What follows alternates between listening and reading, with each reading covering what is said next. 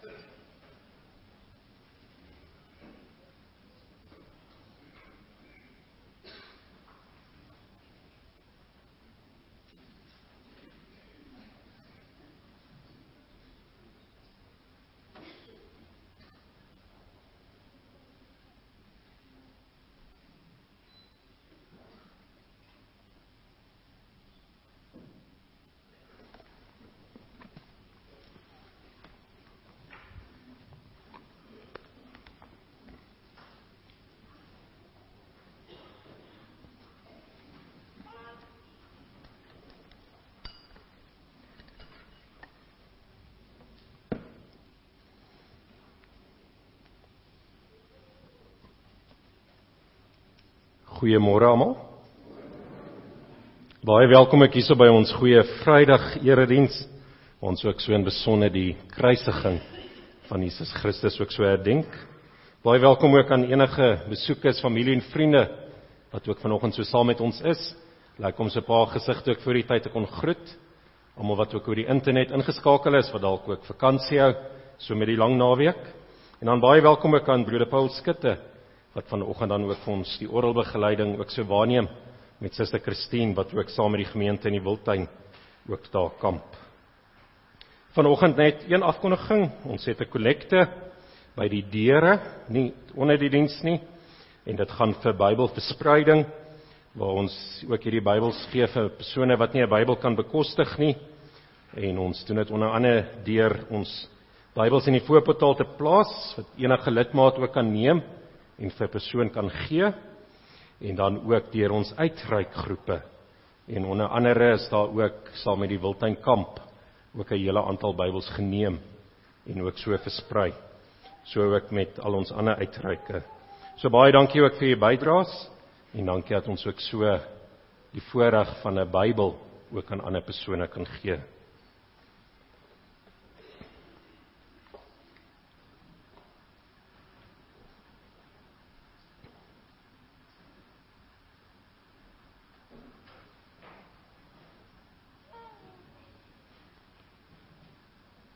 Geliefdes ons woorde is ook so bekend waar ons ook bely en sê ek slaan my oë op na die berge. Maar met Paas Vrydag in besonder dink ons dan aan aan 'n ander berg of mens kan dalk sê meer kop aan Golgotha wat as Kopbeen bekend staan. En dan lig ons ook as te ware ons kyk ons op geestelik ook na na hierdie berg. En dan kan ons ook vra maar waar sal my hulp vandaan kom? En my hulp, my verlossing, my redding is nie van mense of van myself nie, maar van die Here wat hemel en aarde gemaak het.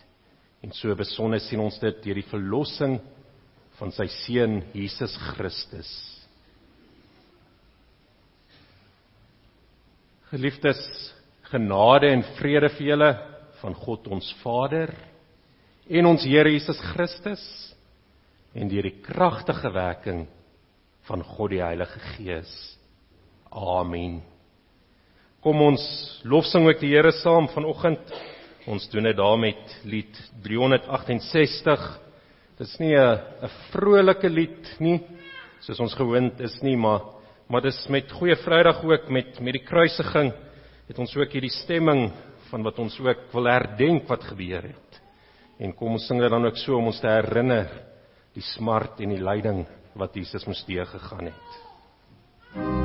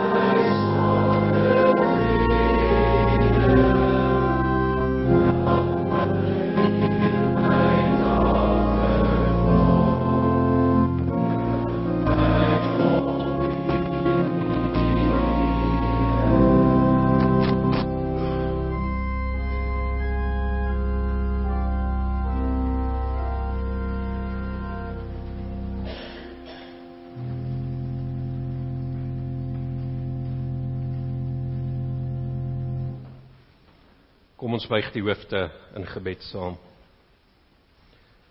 Ons Hemelse Vader, baie dankie dat ons verseker is, maar U is die vesting vir ons lewe. Ja, U dra ons ook deur hierdie lewe. Is U wat ons beskerm. Maar ook ons toekoms is vas en seker. In besonder waar ons ook stil staan vanoggend, seker in dit wat Jesus Christus vir ons aan die kruis kom doen het.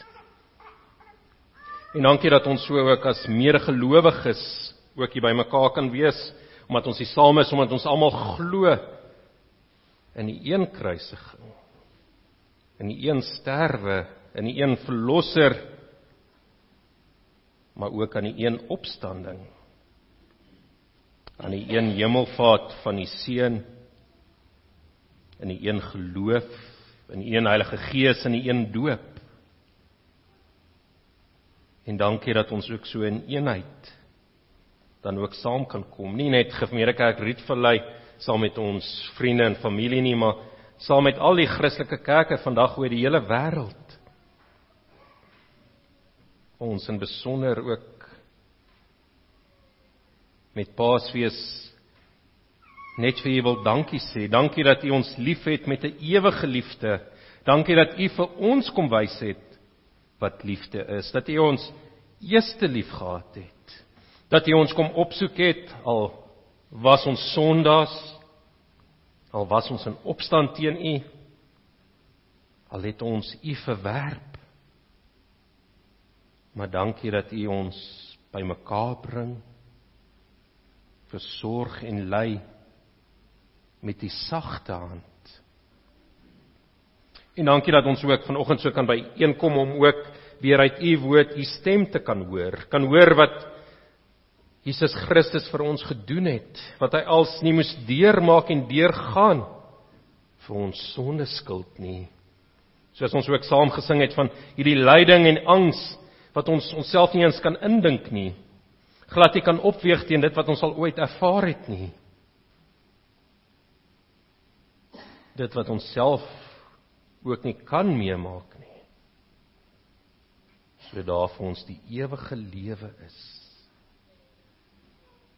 Here baie dankie vir hierdie goeie nuus en en mag dit nie vir ons net 'n boodskap van ou nuus wees nie. Maar mag dit ons weer opgewonde maak. Mag ons werklik soos Jesus ook in die gelykenis vir ons geleer het Waar sy opgewondenheid daar was by die man wie se baie skuld ook afgeskryf was. En dat ons ook so ook ons mede gelowiges se oortredinge ook sal vergewe. Dankie dat u vanoggend ook so saam met ons is. Maar elke dag, elke oomblik deur die Heilige Gees. Dankie dat u ons nooit sal verlaat nie. Amen.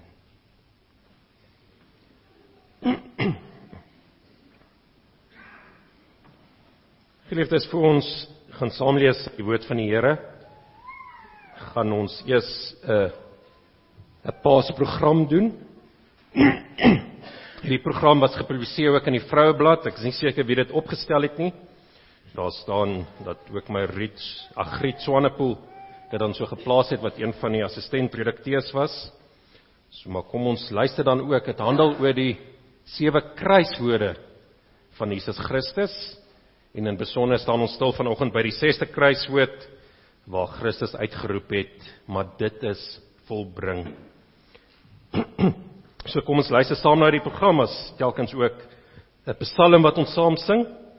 Maar ek sal dit ook so vir ons aankondig. Ons kan sit terwyl ons dit sing. Om die herdenking van die dood en opstanding van ons Here Jesus Christus te herdenk, staan ons stil by die sewe keer wat Jesus gepraat het aan die kruis. Sewe woorde waarin God se liefde en genade oor ons hang, soos die sewe kleure van die reënboog. Hierdie sewe woorde is van besonderse betekenis nie net vir 'n Paasprogram nie, maar vir ons elkeen se reis na die ewigheid.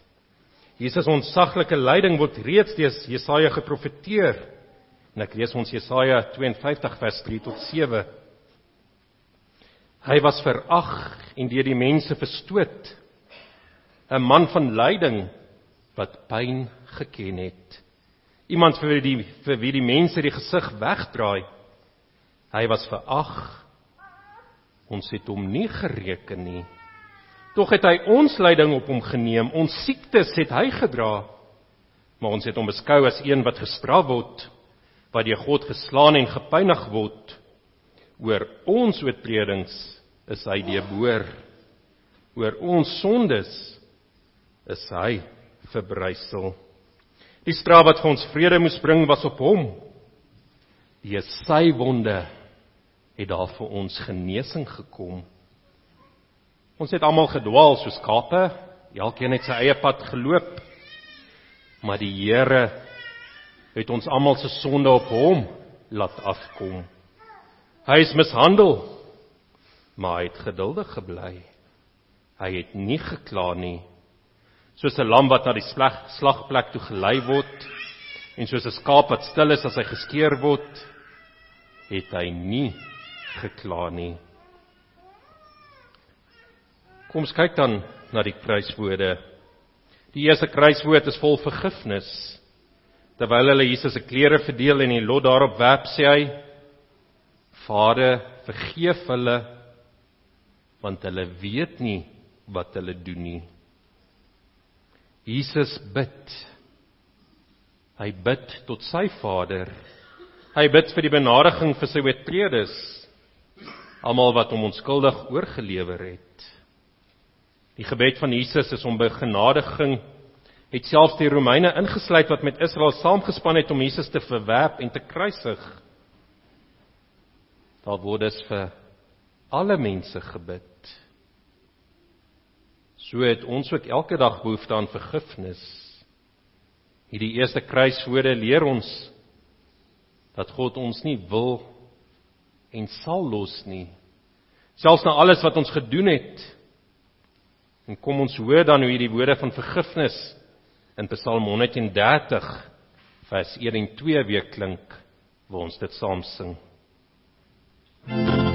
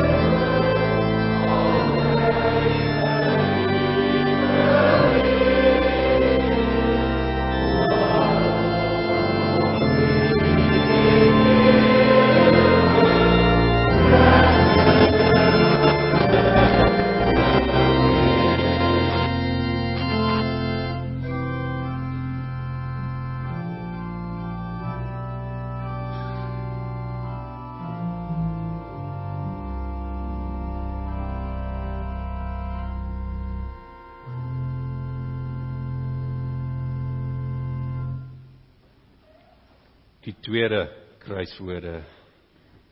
Jesus antwoord hom: Ek verseker jou, vandag sal jy saam met my in die paradys wees.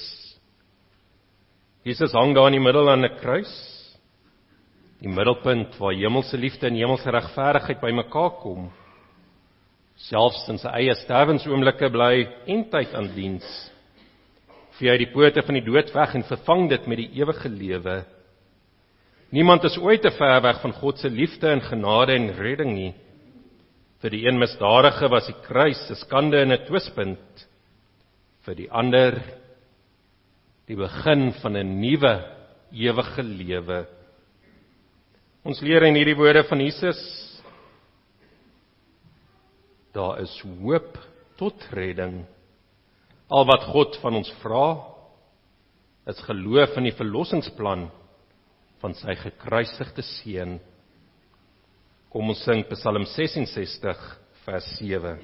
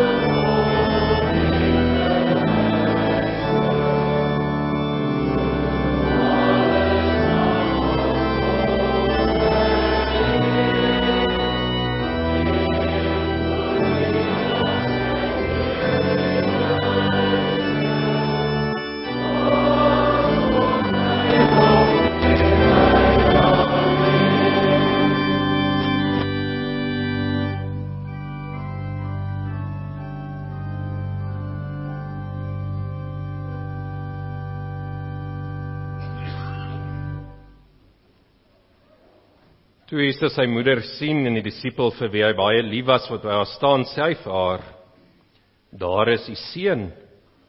Daarna sê hy vir die disipel: "Daar is jou moeder."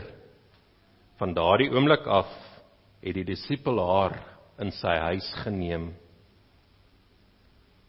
Vir Maria sou dit 'n bitter pyn en smart beteken om haar seun daar aan die kruis te sien hang.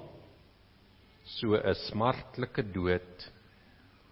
Sy moes toe verstaan net dat die profesie van Simeon by die geboorte van Jesus uitgespreek het dat die kindjie die oorsaak sou wees dat daar enige swaard deur haar siel sou gaan.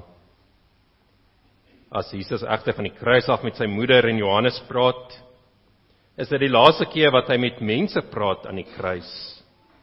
Vir oulaas tot hy sy liefde en vertroosting en versorging van sy moeder uit. Jesus vertrou sy moeder toe aan aan Johannes. Hy sal voortaan haar aardse seun wees. Hy sal vir haar 'n huis gee. Die hulp en steun wat sy nodig sal hê terwyl die berouvolle misdadige plek in die hemel kry. Ontvang Maria 'n woonplek op aarde. Alles die toekoms so onseker, vertrou op hom. Hy wat vir Maria en Johannes na liggaam en siel versorg het, sal ons ook versorg. Kom ons sing Psalm 42 vers 5.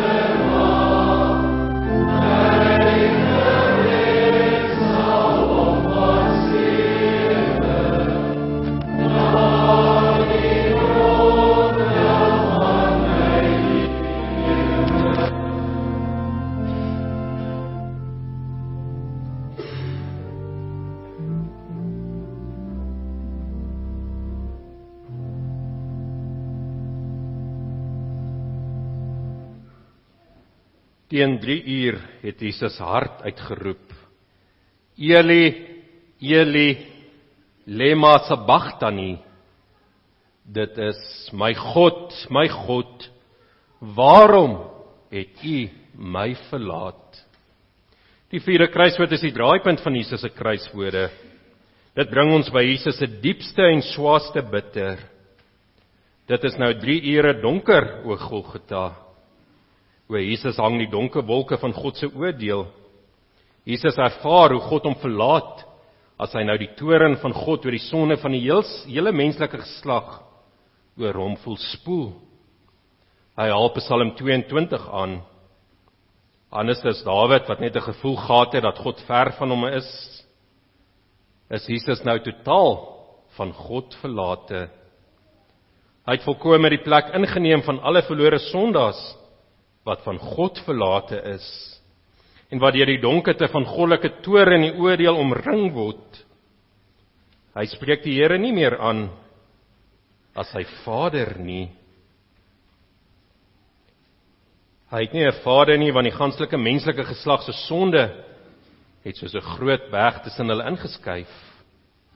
Jesus is hier in die diepste geestelike eensaamheid en innerlike pyn aan die kruis.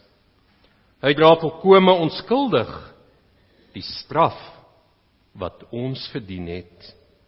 Hierdie vierde kruiswoord leer ons dat ons deur die kruiswoord van Jesus soveel troos en sekerheid ontvang het.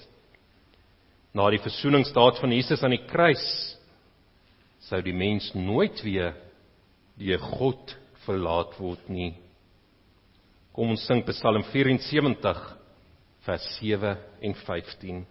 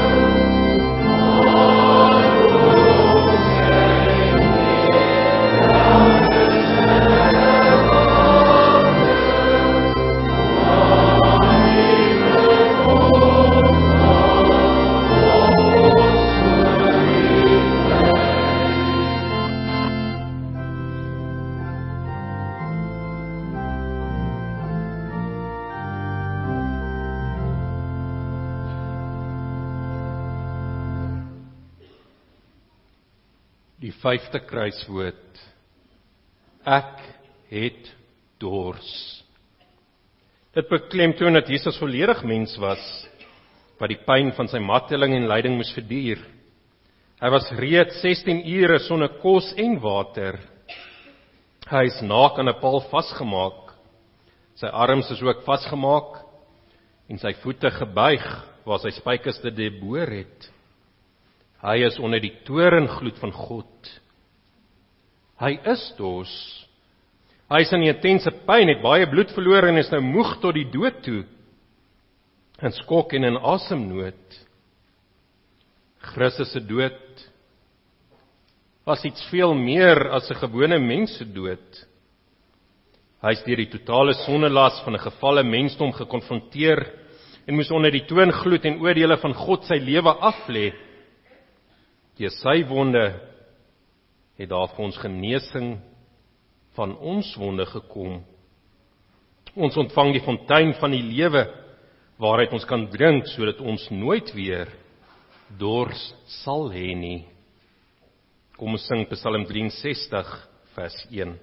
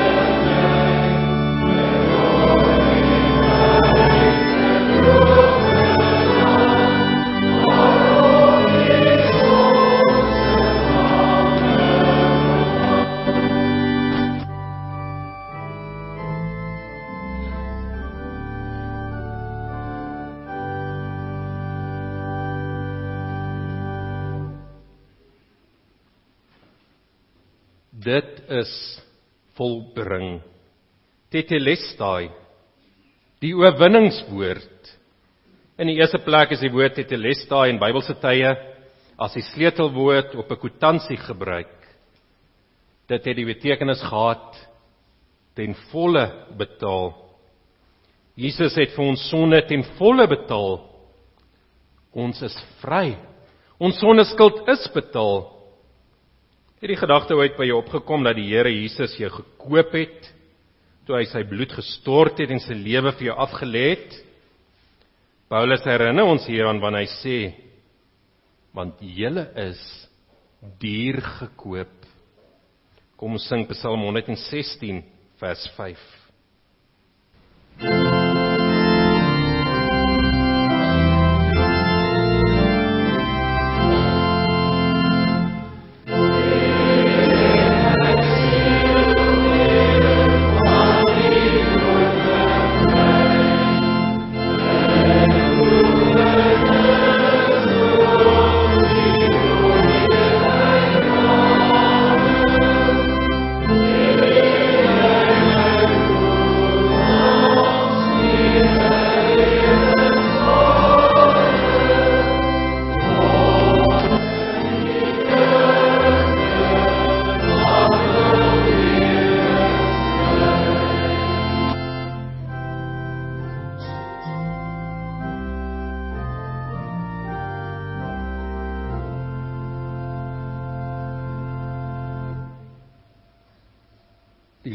Kruiswoorde Vader in u hande gee ek my gees oor. Die woorde van Dawid in Psalm 31 vers 6 het die Joodse kinders as 'n aandgebed aan moederskoot geleer.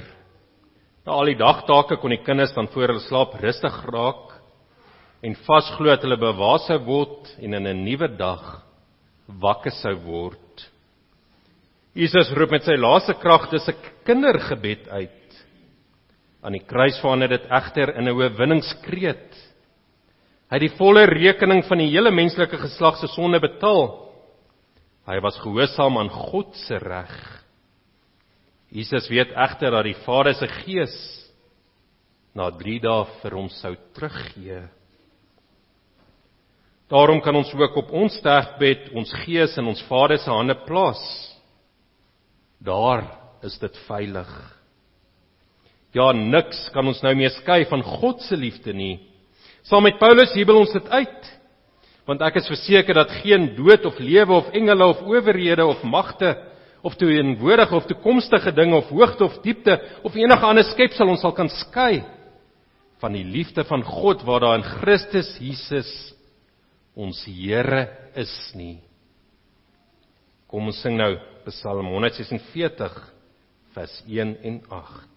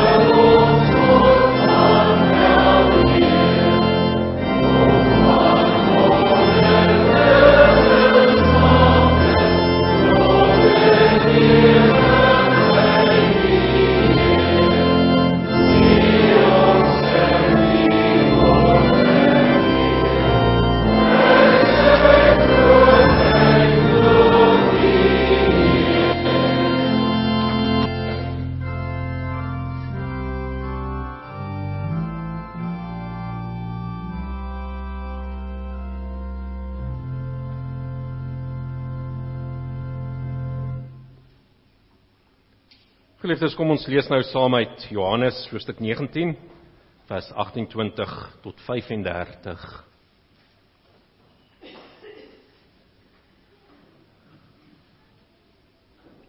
Ek lees ons uit die 83 vertaling. Hierna het Jesus met die wete dat alles klaar volbring is en so dat die skrif vervul kon word gesê: Ek is dors. Daar het 'n kan vol suurwyn gestaan. Die soldate het 'n spons vol suurwyn op 'n hisoptakkie gesit en dit teen sy mond gehou. Nadat Jesus die suurwyn gekry het, het hy gesê: Dit is volbring. Toe hy sy kop voor vooroor laat sak en die laaste asem uitgeblaas. Dit was Vrydag en die Jode wou nie hê dat die liggame op die Sabbatdag aan die kruis moes bly nie, want daardie Sabbatdag was 'n groot dag. Daarom het hulle vir Pilatus gevra dat die mense wat gekruisig is se bene gebreek en die liggame weggevat moes word. Toe het die soldate gekom en die bene van die eerste een gebreek en ook die van die tweede een wat saam met Jesus gekruisig is. Toe hulle egter by Jesus kom en sien dat hy al klaar dood is, het hulle nie sy bene gebreek nie.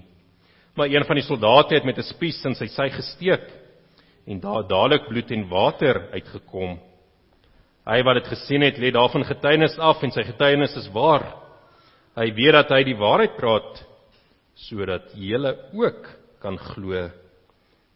Dit het gebeur sodat die skrif vervul kan word, geen been van hom sal gebreek word nie. En verder sê die skrif op 'n ander plek, hulle sal hom sien vir wie hulle deboor het. Geliefdes, vanoggend kyk ons dan na die kruiswoord in die Grieks net een woord, tetelestai. Afrikaans, dit is volbring. En ons tema vanoggend is Christus het 100% als vir ons volbring. As jy so terugkyk in jou lewe, sien jy heelwat take en dinge wat jy aangepak het dalk iets wat jy ook hier oor die lang naweek of in die vakansietyd wil klaarmaak. Maar hoeveel projekte begin ons maar ons maak dit nie klaar nie. Hoeveel dinge is daar nog wat ons ons wil dit nog afhandel? Boeke wat halfpad gelees is of op die bedkassie sit want jy wil nog by dit uitkom, projekte in jou motorhuis of jou naaldwerkkamer wat net halfpad so is of so gelos is. Maar vanoggend kyk ons hoe Jesus Christus nie iets begin het en dit toe gelos het nie. Iets net halfpad voltooi het nie, maar hoe hy dit 100% klaar gemaak het. Want Jesus het met 'n spesifieke doel en taak het hy mens geword en op die aarde onder ons kom woon. En ja, hy het heeltyd deur sy hele lewe ook hierdie versoekings ook beleef, hierdie beproewings ook deurgemaak dat hy hierdie taak en doel ook dalk nie sal kan voltooi nie want die satan het hom nie uitgelos nie so weet ons die beproewing die versoeking in die woestyn maar ook die die planne wat die satan ook gemaak het sodat Christus nie die mensdom kon red nie maar so ten spyte van dit alles het Jesus Christus sy taak 100% afgehandel en dit volbring. Daarom kyk ons ook ook hoekom Jesus Christus dan reeds voor sy dood daar aan die kruis dan ook hierdie kruiswoorde kan sê, maar maar dit is volbring, dit is afgehandel, dit is voltooi. Want mense sou dink die afhandeling sal ons eers sien by die opstanding of dalk eers by sy hemelvaart of dalk eers die afhandeling is Christus weer kom, die wederkoms is en almal uit die dood uit opgewek is, is dit nie wat Jesus Christus dan moet kan sê maar dit is volbring, dis afgehandel nie. Maar kom ons kyk dan waar hierdie kruis hoe dan ook so inpas. Op pad na die kruis is Jesus Christus ook wyn aangebied. Ons lees daar Markus 15 vers 23, wyn wat met mirre gemeng is, 'n verdowingsmiddel wat dan ook vir persone gegee is wat geweldige pyn gaan ondergaan om om hierdie pyn dan ook minder te maak. Maar Jesus Christus het geweier om van hierdie wyn te drink. Hy wil nie die kruisiging ingaan met 'n verdowingsmiddel nie. Hy wil nie sy lyding en sy pyn minder maak nie. Nee, daar wil Jesus ook dit ten volle dra. Die volle lyding, liggaamlike pyniging van gesel en dan ook die kruisiging. maar ook geestelik waar hy die volle toorn van God gedra het en die angste van die hel ondergaan het dat hy selfs ook toe uitgeroep het my God my God waarom het jy my verlaat maar dan is hy volgende kruiswoord ek is dors so ons saam gelees het ja Jesus sê dit met die wete dat alles klaar volbring is maar die skrif moet vervul word daar moet gesê word hy moet dit ook sê maar ek is dors Psalm 69 vers 22. Maar hierdie keer word daar nie van wyn gegee met 'n verdowingsmiddel nie. Maar hierdie keer word daar gepraat van hierdie goedkoop suurwyn, die wyn van die soldate. En daar word met 'n hisop tak met 'n stok met 'n spons op die wyn dan ook so ook vir Jesus aangegee. En dit is ons besonder dat die evangelie van Johannes dan vir ons ook hierdie beeld uitlig. Want waarvoor is hierop takkies dan ook gebruik? Ja, met offerande is die leviete dit ook gebruik. Maar spesifiek dan ook met Paasfees is die bloed van die paaslam met 'n hysop takkie ook aan die deurkusyne van die Israeliete ook so gesmeer. En daarom vir ons ook weer mooi hierdie simboliek, Jesus Christus wat as paaslam daar ook hang en 'n hysop tak word daar vir die ware paaslam wyn gegee sodat sy dors geles kan word sodat die volgende woorde duidelik en hoorbaar ook gesê kan word. Tetelestai. Dit is volbring. Ons het reeds in die Paasprogram gekyk wat hierdie woord beteken. Is gebruik na verwysing op 'n kwitansie dat iets betaal is, nog nie die produk ontvang nie maar jy het klaar dit betaal en, en jy kan hierdie kwitansie ingee om dan die volle waarde daarvan ook te kry. Maar waar Jesus hierdie dan ook uitroep, sê hy nie dit is volbring van wanhoop, hy kan nie meer uithou nie. Dis 'n nederlaag wat hy daar aan die kruis gelei het nie. Dis nie 'n kreet van oorgawe of wanhoop nie. Maar hierso gebruik Jesus Christus dit as 'n kreet van oorwinning. En dis waar die kruiswoorde hier ook verander. 'n Taak is voltooi en bereik. In die vorige kruiswoord ek is dors sien ons Jesus se menslikheid.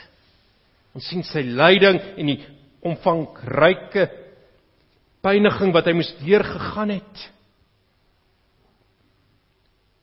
Maar nou waar hy ook uitroep Tetelestai. Dit is volbring sê Jesus Christus met hierdie een woord. Ek het oorwin. Hierdie om van ruikende taak dit is volbring. Dit is afhandel. Ja, daar daar moet nog gebeur en daar's prosesse wat moet nog volg. Maar die prys is betaal. Reeds nog voordat hy sy asem uitgeblaas het. Maar watter prys is betaal? Dit was die werk van verzoening die Christus se voldoening. Met ander woorde, hy moet dit die verhouding tussen God en ons weer regmaak.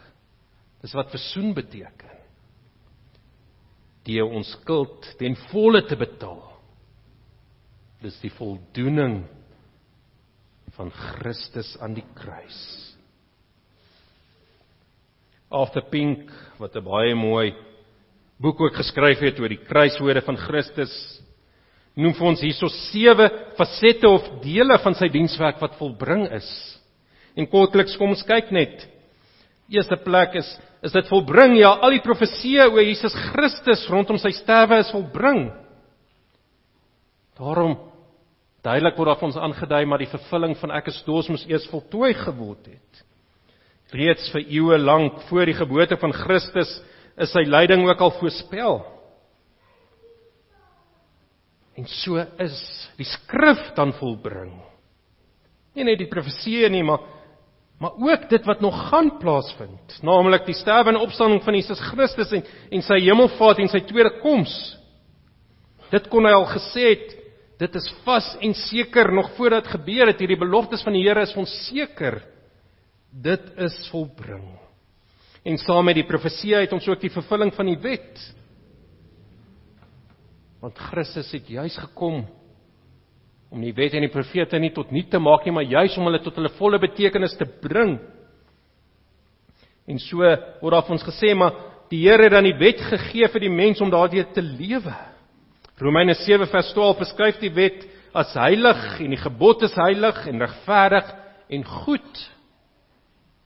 Maar dit kan ons net sien in Jesus Christus want ons as mense kan self nie die wet gehou het nie, maar Christus het die wet gehou. En daarom sê hy dit is volbring, die wet is vervul en onderhou. Die derde punt wat hy dan bring is maar dis die afhandeling of die voltooiing van sy lyding. Reeds voor sy dood roep hy dit uit. Want die belangrikste en beslissende deel van sy lyding is voltooi. Die helse pyn van God verlatenheid is verby. daarmee het hy die beslissende daad voltooi. En waar hy ook sê maar maar ek gee my gees aan u oor Here dan is dit ook nie 'n kreet van wanhoop nie maar juis Christus wat optree en sy gees in die hand van sy Vader gee. Die 3 ure duisternis is verby. Die oorwinning is behaal, die saak is beslis. Dit is volbring. Ja, dit is so Christus moet ook sterf. En daardie ook vir ons wys dat hy ook die dood ook oorwin het met sy opstanding. Sondag kyk ons weer daarna. Maar die fisiese dood het hy ook nie gevrees nie. Want die ewige dood is reeds oorwin. Die Satan is verslaan. Die dood is op hierdie punt al oorwin. En daar's niks wat hy kon doen om dit weg te neem nie. So Christus gee hom vrywillig as 'n bewuste daad aan sy gees aan die Vader oor. En daarom is Christus se kruisiging vir ons nooit 'n lot wat met hom gebeur het nie. 'n Pas slegte sameloop van omstandighede wat 'n goeie onskuldige mens op 'n verkeerde plek beland het nie. Nee, dis juis Christus wat hom hier aan oorgegee het en gewillig daar aan die kruis gehang het om ons lyding en pyn en angs en nood op hom te geneem het sodat hy vir ons dit volbring het betaal het sodat ons die ewige lewe kan hê. En daarmee saam ook ons sien Christus se menswording sy taak wat hy as mens ook moes gedoen het is ook voltooi Johannes 17 vers 4 met die gebed van Jesus aan sy disippels sê hy: "Maar ek het u op die aarde verheerlik deurdat ek die werk volbring het wat u vir my gegee het." Weens hy dit nog voordat hy gekruisig is. Maar 100% met die doel en taak wat vir hom gegee is, 'n spesifieke opdrag, kom hy en hy voltooi dit heeltemal.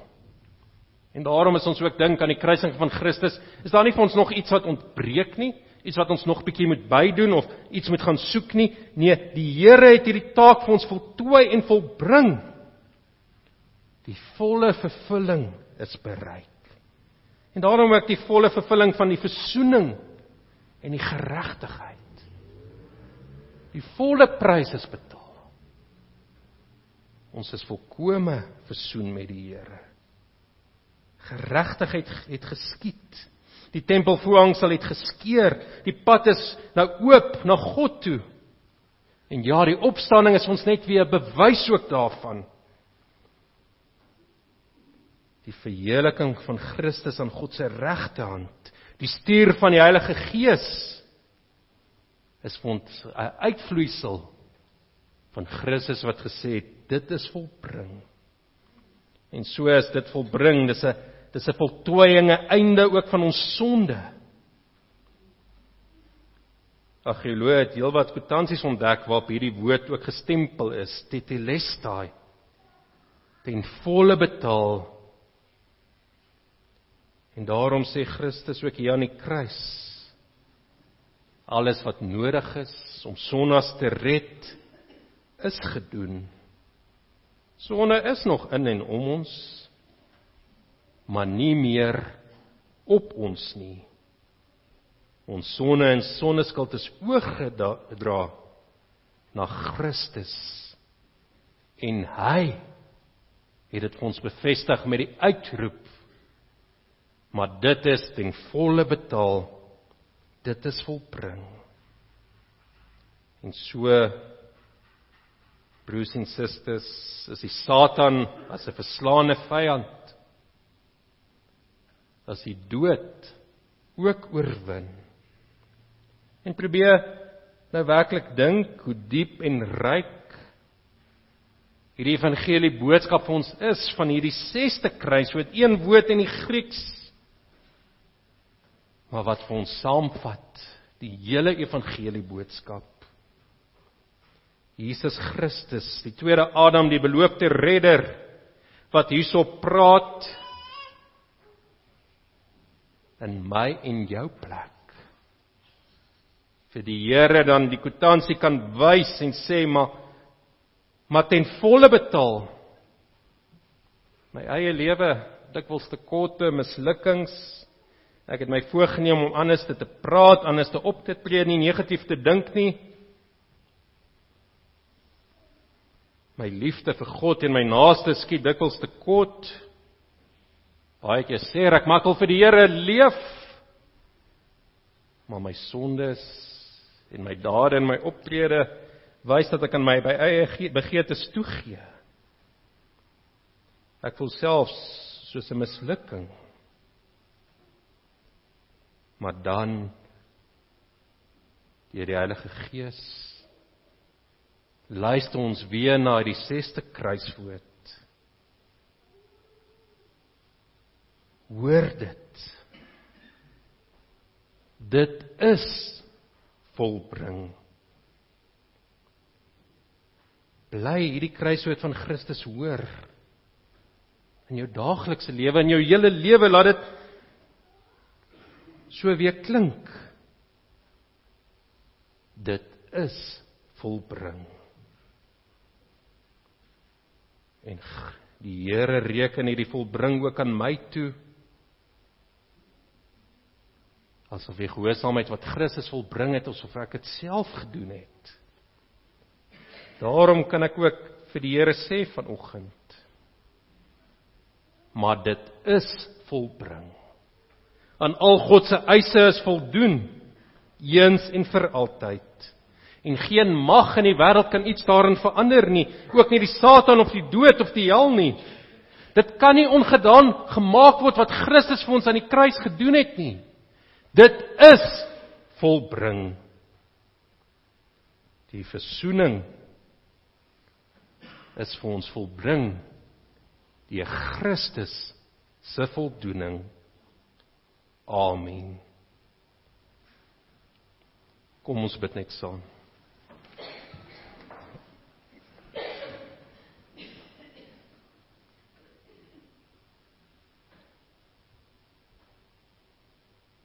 Ons hemelse Vader, dankie dat ons ook weer met die herdenking van Christus se kruisiging ook herinner word, maar dat Jesus Christus gekom het om as u seun u te verheerlik. Ja, u wat hom die volmag gegee het oor die hele mensdom, almal wat aan hom gegee het ook die ewige lewe te gee. En dankie Here dat ons ook nou die ewige lewe het soos Jesus Christus ook in sy gebed ook genoem het. Maar wat is die ewige lewe? Dit is dat hulle U ken, die enigste ware God en Jesus Christus wat deur U gestuur is. En dankie Here dat ons ook deur Christus se verheerlike werk ook U so kan ken. En mag ons ook so ook U naam bekend maak. Weens op net die goeie nuus so die hele aarde ook so uitleef Dankie dat ons dit ook kan doen met die wete, met die woorde om te kan sê, maar dit is volbring, dit is ten volle betaal. En dat dit ook ons eie woorde is dat ons met volle geloofsvertuiging deur die bevestiging van die Heilige Gees waarlik dit ook kan uitroep en kan glo maar dit van U afgekom het en lei en bewaar ons ook sodat ons ook kan aanhou om dit uit te roep sodat ons ook die volheid daarvan ook kan sien met die wederkoms van die Seun Jesus Christus. Hier waar ons nog in die wêreld is, bewaar ons dan ook ons nie aan die wêreld behoort nie, maar waar ons aan U behoort. En laat ons ook toegewy aan die waarheid ook bly. mag ons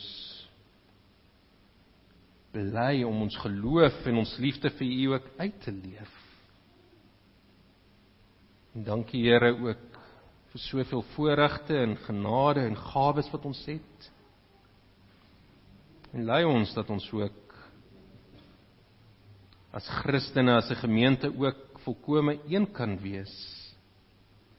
So die wêreld kan weet dat ons u volgelinge is, u disippels, wat ons u liefhet soos wat Christus u liefgehad het, maar dat ons mekaar ook liefhet omdat u ons liefhet. Ons bid dit alles vanoggend omdat ons bewus is van u groot mag en u krag, u heiligheid van nou af tot in ewigheid. Amen.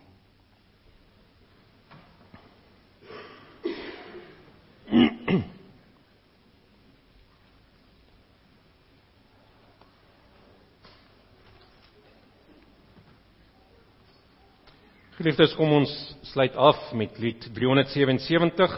Daar sing ons al drie die verse. Wie ook dankbaar oor die kruisiging van Jesus Christus wat vir ons die vrede bring, die Vaderhuis gee.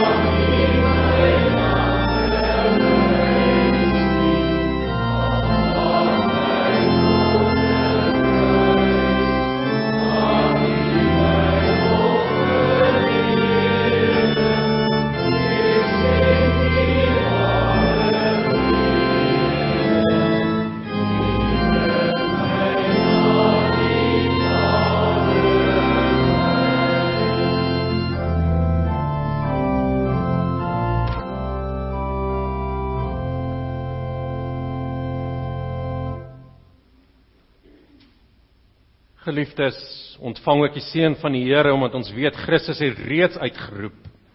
Dit is volbring. Die Here sal julle seën en julle beskerm. Die Here sal tot julle redding verskyn en julle genadig wees. Die Here sal julle gebede verhoor en aan julle vrede gee. Amen.